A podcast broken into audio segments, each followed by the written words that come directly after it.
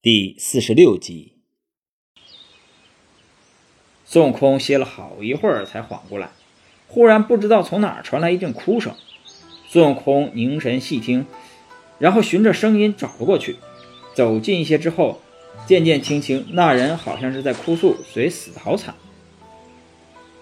孙悟空走近一看，原来半山腰的一座亭子里有一位穿着丧服的妇人，一边从胳膊上挽着篮子里往外撒纸钱，一边哭诉：“我的夫啊，你死得好惨呐！”孙悟空被那妇人勾起了自己的情绪，想起自己师徒这几个人一路走下来的经历，觉得很心酸，也开始哭了。顺便呢，直接去妇人挽的篮子里抓了纸钱撒出来。那妇人忽然发现身边多了一个人，这人也在哭泣，不由得有些好奇：“小和尚，你哭什么？”孙悟空反问道：你你哭什么呀？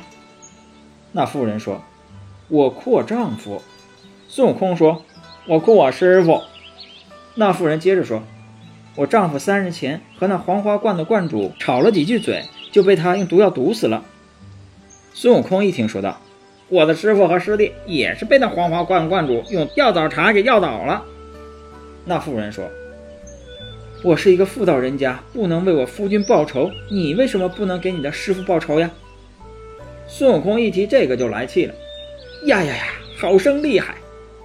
那妇人说：“那黄花观主是一个白眼魔君，又叫多目怪，想要制服他，需要找一位菩萨。”孙悟空一听能制服这个妖怪，顿时来了精神：“哪位菩萨？还请女施主指教。”那妇人接着说：“恐怕是来不及了。”孙悟空不解，妇人道：“那观主的毒药很是狠毒，要是被药倒了，三日之内骨髓就要烂掉。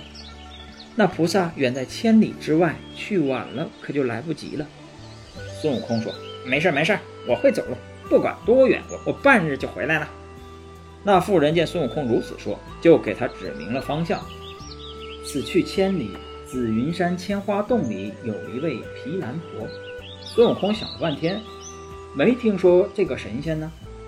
那妇人接着说：“她是卯日星君的母亲。”孙悟空想了想，那卯日星君不是只大公鸡吗？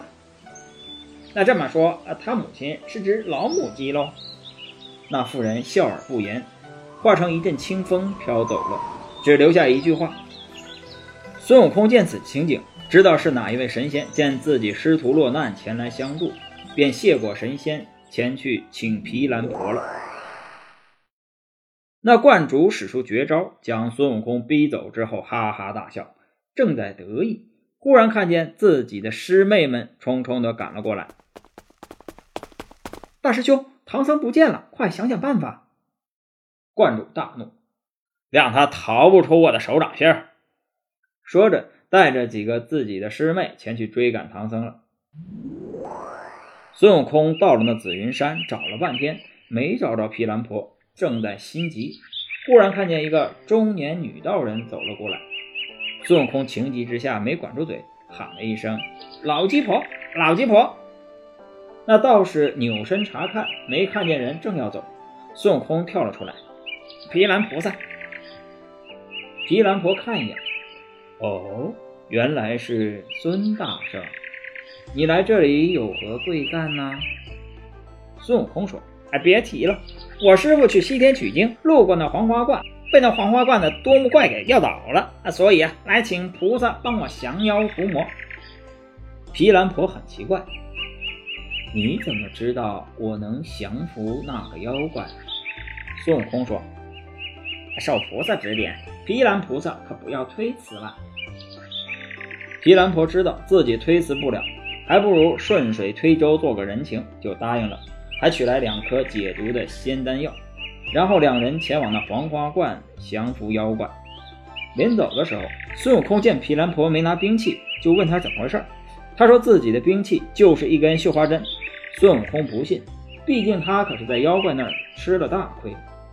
那毗蓝婆就拿出自己的绣花针让孙悟空看，并告诉他自己的绣花针呢，非金非银，非铜非铁，是从自己儿子的眼睛里炼出来的。孙悟空见到绣花针果然非凡，这才相信了。孙悟空带着皮兰婆回到了黄花观，四处寻找自己的师傅，终于在半山腰的小道上找到了沙和尚几个人。孙悟空急忙过去，将解毒丸给唐僧和猪八戒服下，两人很快就好多了。正在这时，那些妖怪也赶过来了。唐僧、孙悟空，我看你们往哪儿跑！沙和尚急忙护着唐僧离开，孙悟空和猪八戒前去拦住那几个怪物。可是妖怪人太多了，总有防不到的时候。唐僧几次都险些被抓走，那观主又使出了同样的招数，脱下上衣，露出了许多双眼睛。孙悟空见此大喊了一声菩萨，皮兰婆会意，就拿出绣花针。那绣花针有眉毛粗细，五六分长短。皮兰婆在空中一抛，抛向啄木怪，只听半空中传来一声响，金光顿时消失，那小小的绣花针瞬间就把那妖怪给扎住了。妖怪动弹不得，皮兰婆又吹出一口气，就见那妖怪已经死了，并现出了原形，原来是一只啄木蜈蚣。猪八戒拦着那七个蜘蛛精，非要打死他们。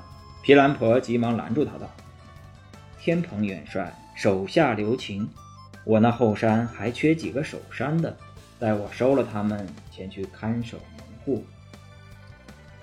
蜘蛛精一听就急忙跪下磕头，猪八戒也不好再反驳了皮兰婆的情面，也就同意了。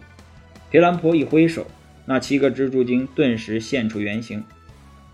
唐僧师徒四人谢过皮兰婆，皮兰婆也辞别了几个人，带着自己新收的七个蜘蛛精回去了。